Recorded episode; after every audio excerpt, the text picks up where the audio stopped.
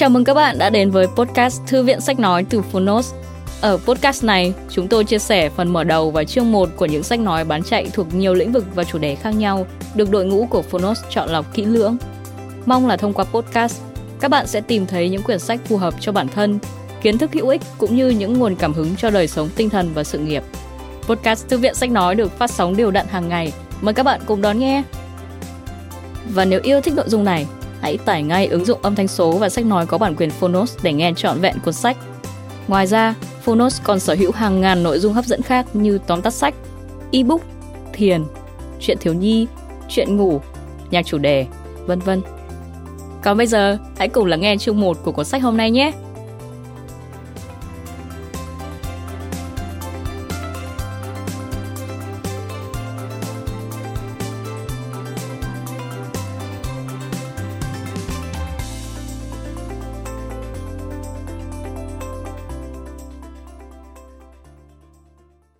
Bạn đang nghe từ Phonos.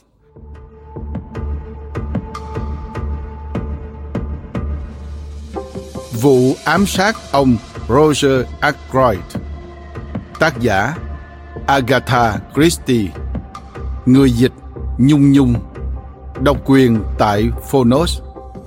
Phiên bản sách nói được chuyển thể từ sách in theo hợp tác bản quyền giữa Phonos với nhà xuất bản trẻ.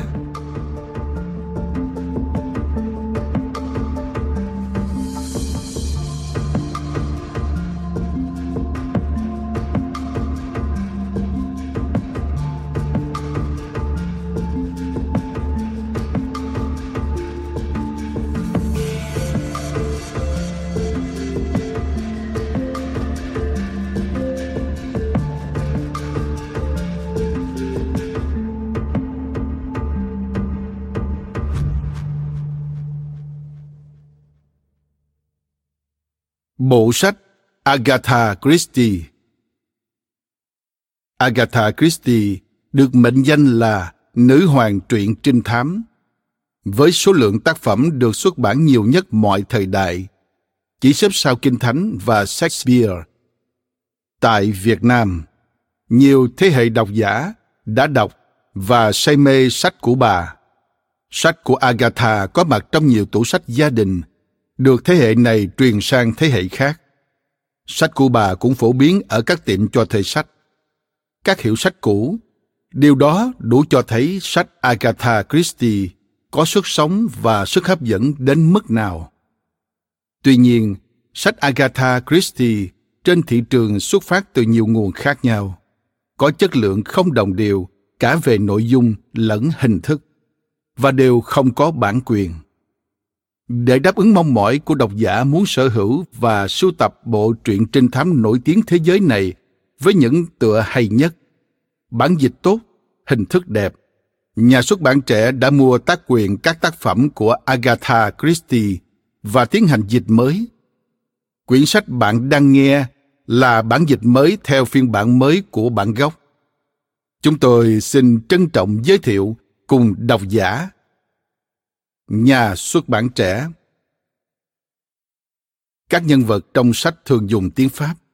Ở phiên bản sách nói để giúp quý thính giả theo dõi nội dung dễ dàng hơn chúng tôi xin phép chuyển ngữ toàn bộ nội dung tiếng pháp được sử dụng trong quyển sách này. Tặng Bunky, người yêu thích một câu chuyện trinh thám đúng nghĩa, án mạng, điều tra và nghi ngờ đổ lên đầu hết người này đến người khác. Một, Bác sĩ Shepard bên bàn điểm tâm. Bà Ferraz qua đời đêm ngày 16, rạng sáng ngày 17 tháng 9, một ngày thứ năm. Tôi được cử đến hiện trường đúng 8 giờ sáng thứ sáu ngày 17. Khi ấy, đã chẳng thể làm gì được nữa. Bà ấy đã mất được vài giờ. Tôi về đến nhà sau 9 giờ một chút. Trà khóa mở cửa. Tôi cố ý nán lại vài phút ngoài hành lang, chậm rãi treo nón và chiếc áo bành mỏng mà tôi đã sáng suốt khoác theo, phòng hờ cái giá buốt của một buổi sáng mùa thu. Thú thật là tâm trạng tôi khi ấy rất ngổn ngang và bồn chồn. Tôi không thể vờ là lúc ấy mình thấy được mấy tuần sau đó chuyện gì sẽ xảy ra. Quả thật, tôi không hay biết gì. Nhưng linh tính mách bảo tôi rằng thời gian sắp tới hẳn sẽ lắm sóng gió. Phòng ăn bên trái tôi vang lên tiếng ly tách va vào nhau lách cách. Xen vào đó là giọng đàn hắn khô khóc của Caroline, chị gái tôi. Chị nói vọng ra, em đó hả em? Câu hỏi thừa, vì còn ai vào đây được nữa? Thu thực, chính vì bà chị Caroline mà tôi phải do dự đứng ngoài. Kipling kể rằng phương châm sống của họ nhà chồn hương là ra ngoài và tìm tòi. Nói thêm, Rudyard Kipling, sinh năm 1865, mất năm 1936, tác giả truyện thiếu nhi kinh điển Chuyện rừng xanh, trong đó nổi tiếng nhất có lẽ là câu chuyện Ricky Tikki Tavi về một chú chuồng hương anh hùng cùng tên Kipling được trao giải Nobel văn chương năm 1907. Quay lại câu chuyện. Nếu Caroline có thêm cái bờm nữa, thì tôi hẳn sẽ liên tưởng ngay đến một con trộn hương hung hăng. Vế đầu của phương châm trên có thể lược bỏ. Caroline có khả năng chỉ ngồi yên một chỗ trong nhà mà vẫn nắm được cả tá thông tin. Chẳng hiểu chị ấy làm thế nào. Tôi đồ rằng chính những người giúp việc và giao hàng đã hợp thành cục tình báo của bà chị tôi. Nếu Caroline có bước ra khỏi nhà, thì đó không phải để thu thập thông tin, mà là để lan truyền nó. Và trong lĩnh vực truyền bá này, Caroline cũng chứng tỏ chị là một chuyên gia siêu hạng. Cũng vì cái nết trứ danh này của chị, nên tôi cứ ngần ngà, ngần ngừ chưa vào. Nếu tôi có hé lộ với Caroline bất kỳ điều gì về cái chết của bà Ferraz, thì trong vòng một tiếng rưỡi đồng hồ tới, cả làng này cũng sẽ biết. Vốn là người làm việc chuyên nghiệp, tôi dĩ nhiên luôn cố gắng cẩn thận lời ăn tiếng nói. Vì vậy, tôi đã tập cho mình thói quen kín mồm kín miệng nhất có thể trước mặt chị gái mình. Thường thì đằng nào chị cũng nghe ngóng được mấy tin tức này thôi. Nhưng dù sao, tôi vẫn thấy tâm can thanh thản vì biết đó không phải do mình. Chồng của bà Ferraz mới mất hơn một năm trước. Và Caroline chẳng cần chút cơ sở nào, luôn một mực cả quyết là do bà vợ đầu độc ông ta. Chị ấy phớt lờ khi tôi một mực phản bác rằng ông Ferraz chết do bệnh viêm dạ dày cấp tính, cộng thêm thói quen uống rượu quá đà. Đúng là triệu chứng của bệnh viêm dạ dày và trúng độc thạch tính không khác nhau là mấy. Nhưng lời buộc tội của Caroline lại căn cứ vào những lý do khác. Tôi nhớ có lần chị nói, cậu chỉ cần nhìn bà ấy là biết. Bà Ferraz tuy không còn trẻ trung, nhưng vẫn là một phụ nữ vô cùng quyến rũ và phục trang bà mặc dù giản dị nhưng nhìn rất hợp với bà. Dẫu vậy thì vẫn có rất nhiều phụ nữ mua sắm quần áo ở Paris và không nhất thiết phải vì thế mà đầu độc chồng mình. Khi tôi còn đang đứng tần ngần ở hành lang, đầu óc miên man suy nghĩ về chuyện này, thì tiếng Caroline lại vọng ra một lần nữa. Lần này nghe the thẻ hơn. Cậu làm cái quái gì ngoài đấy thế Cham? Sao còn không vào ăn sáng đi hả? Tôi vội đáp. Em vào ngay đây, chị yêu quý. Em đang treo áo. Từ nãy tới giờ cậu phải treo được cả chục cái áo rồi đó chứ. Chị ấy nói phải. Tôi hẳn đã treo được ngần ấy. Tôi bước vào phòng ăn, hôn phớt má Caroline như thường lệ, rồi ngồi xuống bên đĩa trứng và thịt xông khói. Thịt đã có vẻ hơi nguội. Caroline dò xét. Người ta gọi cậu sớm thật. Tôi đáp. Vâng, tới dinh thự King's Baddot, bà Ferraz. Chị tôi nói. Tôi biết. Làm sao mà chị biết? Annie nói tôi hay. Annie là người giúp việc trong nhà, tốt tính, nhưng có tật nhiều chuyện.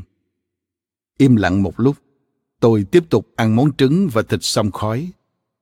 Chiếc mũi thon dài của chị tôi bắt đầu phập phồng, dấu hiệu mỗi khi chị hứng thú hay phấn khích về chuyện gì đó. Chị hỏi gặn. Vậy là... Chuyện buồn, chẳng làm được gì nữa. Hẳn bà ấy đã chết khi đang ngủ. Chị tôi lặp lại. Tôi biết. Lần này thì tôi bực. Tôi gắt. Làm sao chị biết được? Em trước khi đến nơi còn không biết gì và đến giờ vẫn chưa kể với ai chuyện này. Nếu con bé Annie đó mà cũng biết thì nó hẳn có phép tiên tri. Không phải Annie kể cho tôi, mà là ông giao sữa. Ông ấy nghe lại từ đầu bếp nhà Ferraz. Như tôi đã nói rồi đấy, Caroline không cần bước chân ra khỏi nhà để lấy tin. Chị ấy chỉ cần ngồi tại gia và tin tức tự mò đến với chị. Chị tôi tiếp tục. Bà ấy chết vì lẽ gì thế? Trụy tim à? Tôi chăm chọc. Ông giàu sữa chưa nói với chị sao? Chăm chọc vô hiệu với Caroline. Tưởng tôi hỏi thật, chị nghiêm túc đáp lại. Ông ấy không biết chuyện này. Rốt cuộc, thì đằng nào Caroline cũng sẽ biết. Là sớm hay muộn thôi. Có lẽ chị ấy nghe từ tôi thì cũng vậy. Bà ấy chết do dùng thuốc ăn thần quá liều. Gần đây bà ấy phải uống thuốc vì mất ngủ. Tối qua hẳn đã uống nhiều quá. Caroline bật lại. Vô lý, bà ấy cố tình đấy. Tôi chắc chắn thế. Lạ lùng thay, đôi khi ta có những niềm tin thầm kín mà ta không muốn thừa nhận. Nhưng khi nghe người khác thốt ra, ta lại sồn sồn chối bỏ. Tôi giận dữ tuôn một tràng. Chị lại thế nữa. Chụp mũ vô duyên vô cớ.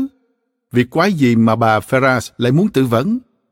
Bà ấy là quả phụ nè, vẫn đang xuân nè, giàu có sung túc nè, sức khỏe tốt nè. Chỉ có mỗi việc tận hưởng cuộc đời. Thật ngớ ngẩn. Không hề. Cậu ác cũng đã thấy sắc mặt bà ấy dạo này lạ thế nào. Suốt sáu tháng qua rồi, trong bà ấy cứ như bị ma ám. Mà cậu cũng mới thừa nhận bà ấy bị mất ngủ đấy thôi. Tôi lạnh nhạt hỏi. Vậy theo chị là vì lẽ gì? Tình duyên trắc trở à? Chị tôi lắc đầu. Chị nói giọng khoái chí. Do dằn vặt. Dằn vặt sao? Đúng thế. Lúc trước tôi nói với cậu là bà ấy đầu độc chồng mà cậu không tin. Giờ thì tôi có thể nói chắc luôn rồi. Tôi phản bác. Em thấy thế thật vô lý. Nếu một người phụ nữ dám phạm tội tày đình như giết người thì chắc chắn phải là dạng máu lạnh, phải đang sung sướng tận hưởng thành quả, chứ không thể là kiểu người yếu đuối đi ăn năn hối lỗi như thế. Caroline lắc đầu. Có thể có những phụ nữ như vậy, nhưng bà Ferra không phải một người trong số đó. Bà ấy tâm trí bất ổn. Trong một phút bốc đồng đã xuống tay trừ khử ông chồng, vì bà vốn không giỏi chịu đựng. Mà ai lấy phải một người đàn ông như Ashley Ferraz thì chắc hẳn đau khổ nhiều lắm. Tôi gật đầu. Và từ đó bà ấy luôn bị ám ảnh về những gì mình đã làm. Chị thấy thật tội cho bà ấy. Tôi không tin là Caroline cảm thấy chút mảy may thương cảm nào cho bà Ferraz khi bà còn sống. Giờ đây, khi bà ấy đã về nơi có lẽ không thể diện những bộ cánh Paris kia nữa, Caroline mới có thể nhẹ nhõm mà rủ lòng xót thương. Tôi khẳng định với chị là ý nghĩ ấy hoàn toàn vô lý. Tôi càng cứng rắn vì có đôi chỗ tôi ngầm đồng tình với chị. Nhưng thật sai trái khi Caroline cứ ăn ốc nói mò ra sự thật như thế. Sẽ không có chuyện tôi khuyến khích kiểu suy diễn đó. Thế nào chị ấy cũng đi rêu rao khắp làng ý nghĩ của mình và mọi người sẽ tin đó là nhờ thông tin pháp y do tôi cung cấp. Sự đời thật khốn. Caroline đáp lại lời phản bác của tôi. Vô lý, rồi cậu xem, cá mười ăn một là bà ấy có để lại một bức thư thú nhận tất cả. Tôi gắt lên, không kịp nhận ra hậu quả của câu nói. Bà ấy chẳng để lại thứ từ gì hết. Caroline đắc ý. Ồ, vậy là cậu cũng đã tìm hiểu theo hướng này, phải không? Jem à, tôi tin chắc Dù ngoài miệng có chối thì trong đầu cậu cũng nghĩ giống hệt tôi thôi. Cậu quả là tay lương lẹo. Tôi thừa nhận. Ta phải luôn xem xét đến khả năng tự vẫn. Vậy có điều tra chính thức không? Có thể có, cái đó còn tùy. Nếu em có thể đứng ra khẳng định hành động dùng thuốc quá liều đó hoàn toàn là do vô ý, thì người ta có thể dựa vào đó mà miễn trừ điều tra. Chị tôi hỏi sắc lẻm. Thế cậu có dám khẳng định chuyện đó không? Tôi không đáp, đứng dậy bước ra khỏi bàn ăn.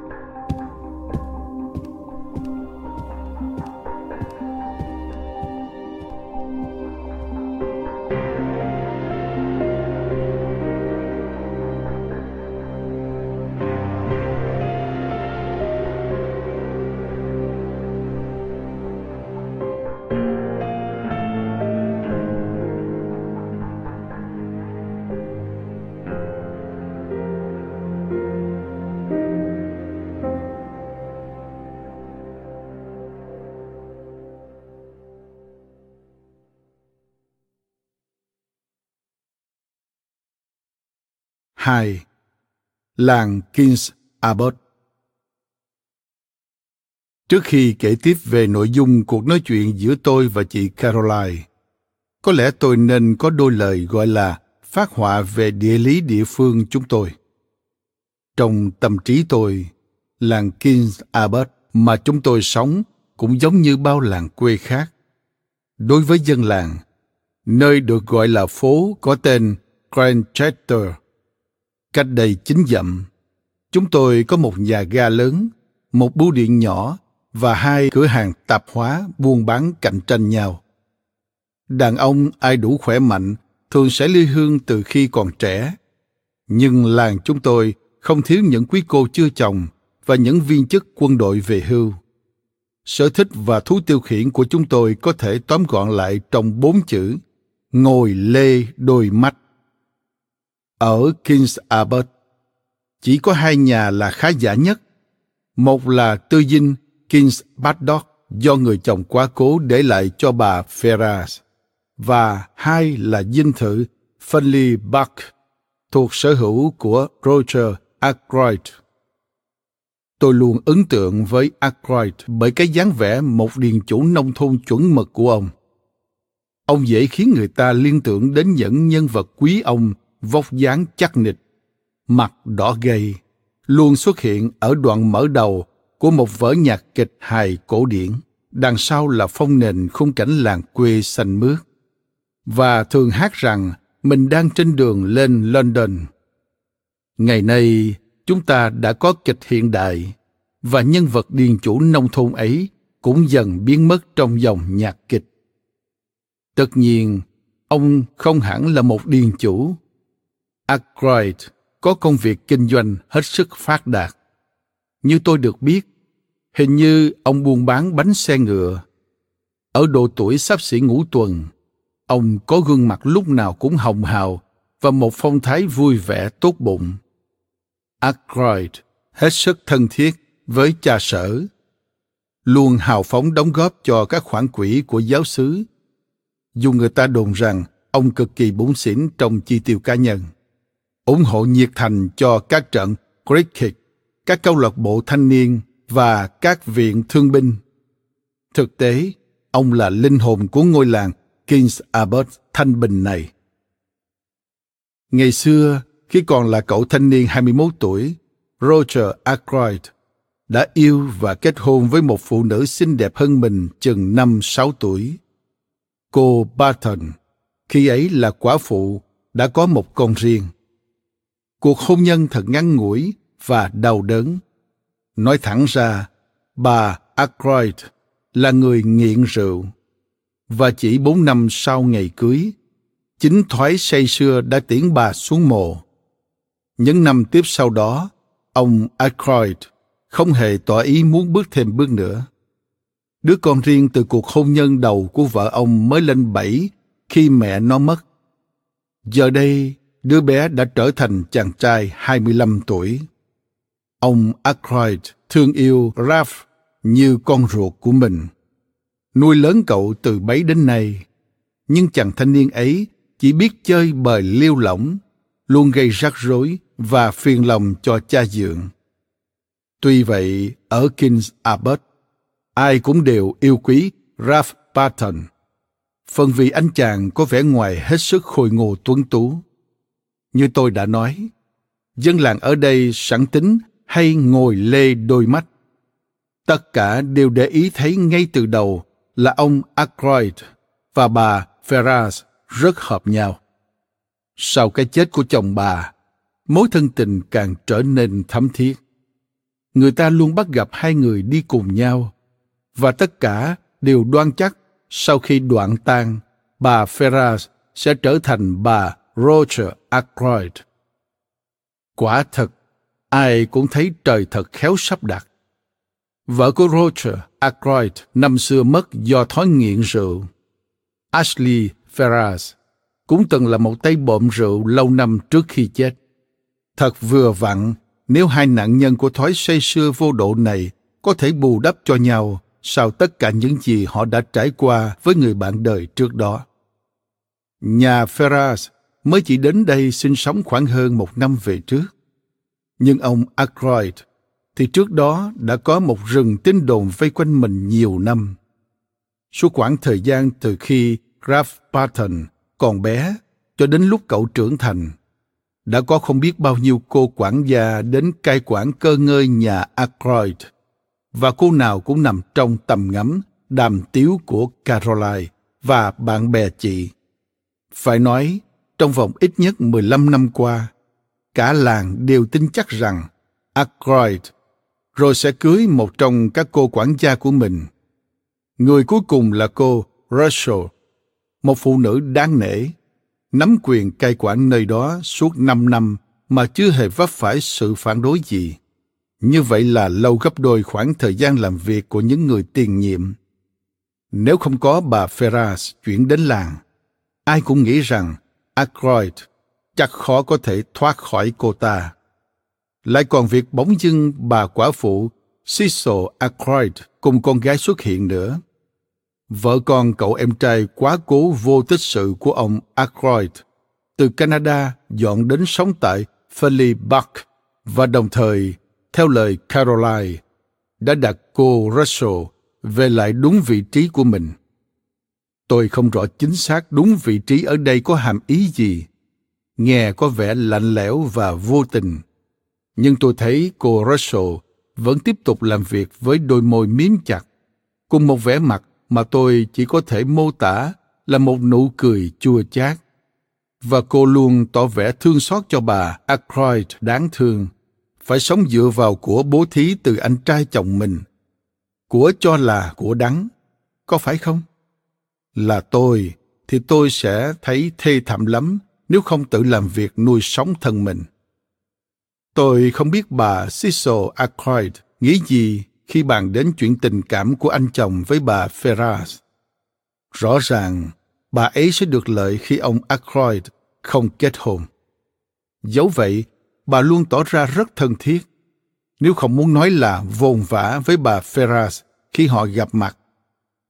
Caroline nói việc đó chẳng chứng minh được điều gì. Tất cả những chuyện này đã trở thành tâm điểm bàn luận của King's Abbott suốt những năm qua. Chúng tôi đã mổ xẻ bàn tán về ông Ackroyd và những vấn đề của ông từ mọi góc độ. Bà Ferras hoàn toàn khớp vào vai trò của mình trong câu chuyện đó.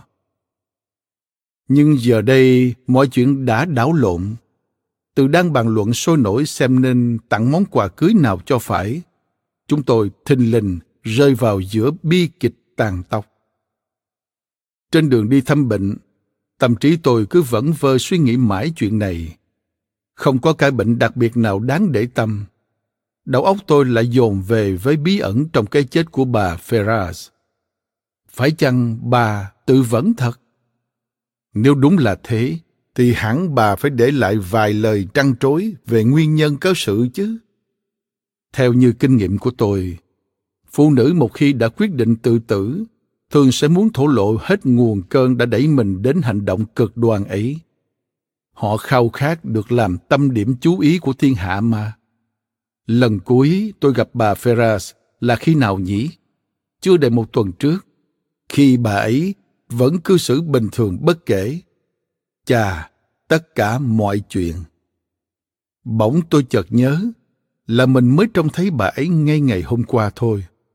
Dù không kịp nói chuyện, lúc đó bà đi cạnh Ralph Patton.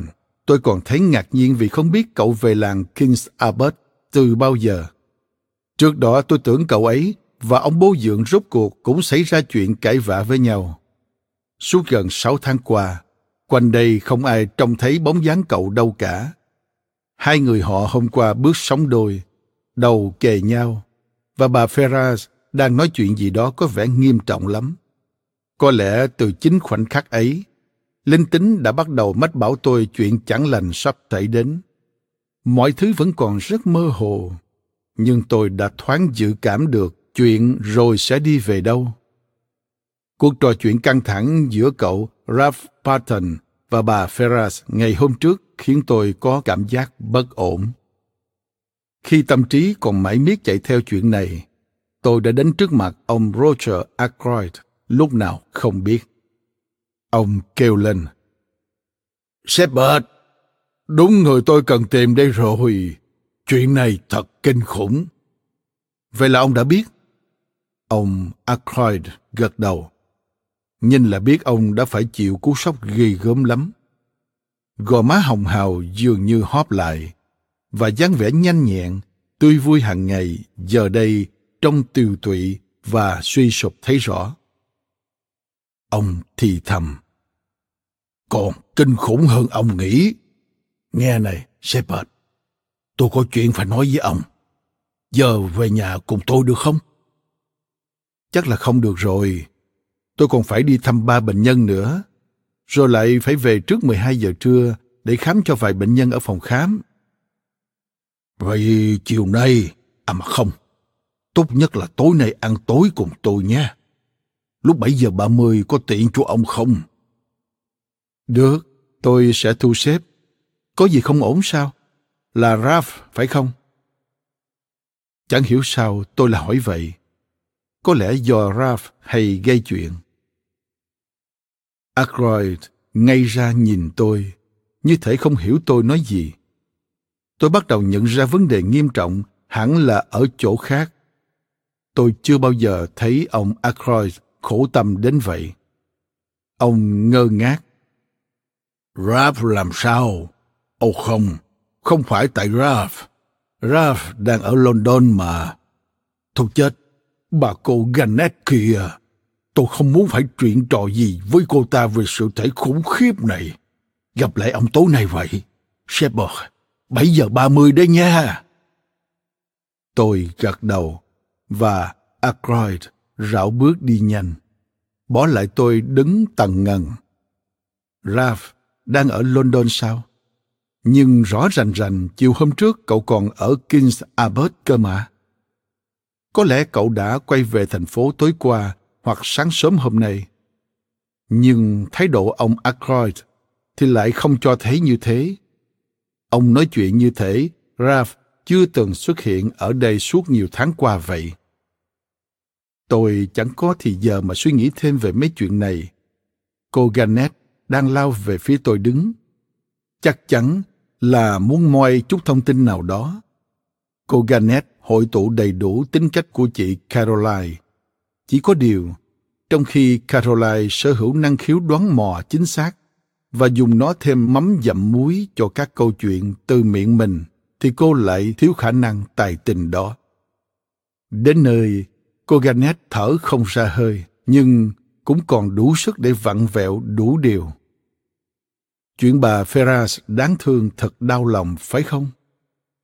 Nhiều người đã đồn bà ấy nghiện thuốc nhiều năm nay rồi. Nói năng như thế thật thật đực quá. Nhưng điều tồi tệ nhất là mấy lời bừa bãi điên rồ ấy nhiều khi lại có vài phần sự thật trong đó. Không có lửa thì làm sao có khói. Họ còn nói ông Ackroyd đã phát hiện ra tật này của bà ấy nên hủy hôn ước rồi. Hai bên có đính hôn với nhau thật rồi nhé. Cô Gannett có bằng chứng hẳn hoi. Tất nhiên là tôi đây chắc chắn phải biết chuyện đó. Bác sĩ lúc nào cũng biết hết cơ mà. Nhưng họ chẳng bao giờ nói ra. Giữa tràng kể lễ liên tu bất tận, đôi mắt lấp lánh sắc lẻm của cô Janet không quên nhìn xoáy vào tôi, dò xét từng phản ứng trên gương mặt tôi trước những lời bóng gió này. Thật may là nhờ ở với Caroline lâu ngày, tôi đã rèn luyện được khả năng giữ cho vẻ mặt luôn bình thản và luôn thủ sẵn đôi câu nhận xét vô thưởng vô phạt để góp vào câu chuyện. Lần này, tôi chỉ chúc mừng cô Ganet vì đã không bị cuốn vào mấy lời đồn đại nhảm nhí. Một đoàn phản công nhanh gọn mà hiệu quả. Cô Ganet lập tức bị bối rối và trước khi cô kịp định thần lại, tôi đã xoay người bước tiếp. Tôi về đến nhà, tâm trí vẫn miên man suy nghĩ, rồi nhận ra đang có rất nhiều bệnh nhân chờ mình ở phòng khám. Khám xong người cuối cùng, hoặc ít nhất tôi tưởng đó là người cuối cùng. Tôi định ra vườn ít phút trước bữa trưa, thì chợt nhận ra vẫn còn một bệnh nhân chờ mình. Thấy tôi đứng sững vì ngạc nhiên, cô chủ động đứng dậy và đi về phía tôi. Tôi không hiểu vì sao mình lại ngạc nhiên đến vậy. Có chăng là vì cô Russell luôn toát lên vẻ mình đồng da sắc. Dường như không có bệnh tật thông thường nào có thể động được vào cô. Cô quản gia nhà Ackroyd, dáng người cao ráo, gương mặt đẹp sắc sảo, nhưng có phần dữ dằn. Đôi mắt cô nghiêm khắc và môi luôn mím chặt. Tôi mà là người giúp việc hoặc hầu bếp dưới quyền cô thì hẳn tôi phải vắt chân lên cổ mà chạy mỗi khi nghe thấy cô đi tới. Chào buổi sáng tốt lành, bác sĩ Shepard. Tôi rất biết ơn nếu bác sĩ xem qua đầu gối của tôi. Tôi khám sơ qua, nhưng thú thực, khám xong, tôi vẫn không rõ thêm được gì nhiều. Mô tả của cô Russell về những cơn đau nhói không thuyết phục chút nào. Nếu đây là lời của một phụ nữ không được khả kính như cô, hẳn tôi đã nghi ngờ người đó đặt điều. Trong khoảnh khắc, tôi nghĩ đến việc cô Russell cố tình bịa ra bệnh đau gối để dò hỏi về cái chết của bà Ferras. Nhưng ngay sau đó, tôi nhận ra chí ít ở điểm này mình phán xét sai về cô. Cô có nhắc qua chuyện buồn này, nhưng chỉ có vậy. Tuy nhiên, cô Russell có tỏ ý nấn ná và dường như muốn trò chuyện thêm. Sau cùng, cô nói. Vậy thì à, cảm ơn bác sĩ rất nhiều về chai dầu xoa bóp này. Dù tôi không tin là nó sẽ có tác dụng. Tôi cũng không tin là thế. Nhưng vì trách nhiệm nghề nghiệp nên vẫn cam đoan tác dụng của chai thuốc với cô. Xét cho cùng thì nó cũng chẳng có hại gì. Và lại bán hàng nào rao hàng đó thôi. Cô Russell liếc nhanh qua giải thuốc của tôi, có ý coi thường. Tôi chẳng tin mấy thứ thuốc men này, thuốc rất có hại. Cứ xem thói quen dùng cocaine là biết. Thật ra nếu lại nói đến chuyện này, giới thượng lưu rất thịnh thói ấy. Chắc chắn là cô Russell hiểu rõ về giới thượng lưu hơn tôi rồi. Thế nên tôi chẳng định tranh cãi với cô. Bác sĩ hãy thử nói xem, giả sử ngài là con nghiện của thuốc thì có cách nào chữa được không? Câu hỏi này thì chẳng thể trả lời qua khuyết được. Tôi đành phải giảng giải một lúc về chủ đề này trong khi cô Russell lắng nghe chăm chú. Tôi vẫn nghi cô đang đầu bới thông tin về vụ bà Ferraz. Giờ lấy ví dụ như thuốc an thần đi. Tôi tiếp tục. Nhưng lạ thay, cô Russell dường như không quan tâm đến thuốc an thần. Thay vào đó, cô đổi chủ đề và hỏi tôi liệu có thật là có mấy loại thuốc độc hiếm đến mức khó có thể phát hiện được không? Tôi thốt lên. À, vậy ra cô có đọc mấy truyện trinh thám? Cô Russell thừa nhận. Trong truyện trinh thám rất hay xuất hiện một loại độc dược hiếm nào đó, có thể là từ Nam Mỹ. Chưa ai từng nghe về nó một loại thuốc độc mà các bộ tộc hoang dã hay dùng để tẩm vào mũi tên. Nó sẽ khiến người ta chết ngay lập tức, và khoa học phương Tây thì bó tay, không thể phát hiện được nó. Có phải ý cô là loại độc dược này không? Đúng vậy. Loại độc dược ấy có tồn tại trên đời không? Tôi lắc đầu tỏ vẻ rất tiếc. Tôi e là không. Tất nhiên, trừ độc cây Kura. Tôi kể với cô rất nhiều về nhựa Kura, nhưng một lần nữa, cô Russell lại tỏ ra không còn hứng thú với câu chuyện. Cô hỏi liệu tôi có lọ Kura nào trong tủ không? Và khi tôi đáp là không, tôi cảm giác dường như giá trị của mình trong mắt cô đã bị giảm xuống. Cô Russell nói, đã đến lúc cô phải về. Tôi dõi theo cô bước ra khỏi phòng khám. Chuông báo bữa trưa cũng vừa vang.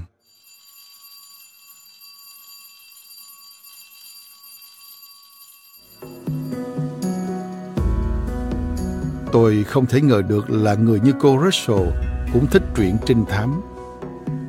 Cứ nghĩ đến cảnh cô bước ra khỏi phòng quản gia để quở trách một cô hậu chảnh mãn nào đó, rồi lại quay về say sưa với bí ẩn cái chết thứ bảy, hay chuyện gì đó như thế, là tôi lại thấy thú vị làm sao.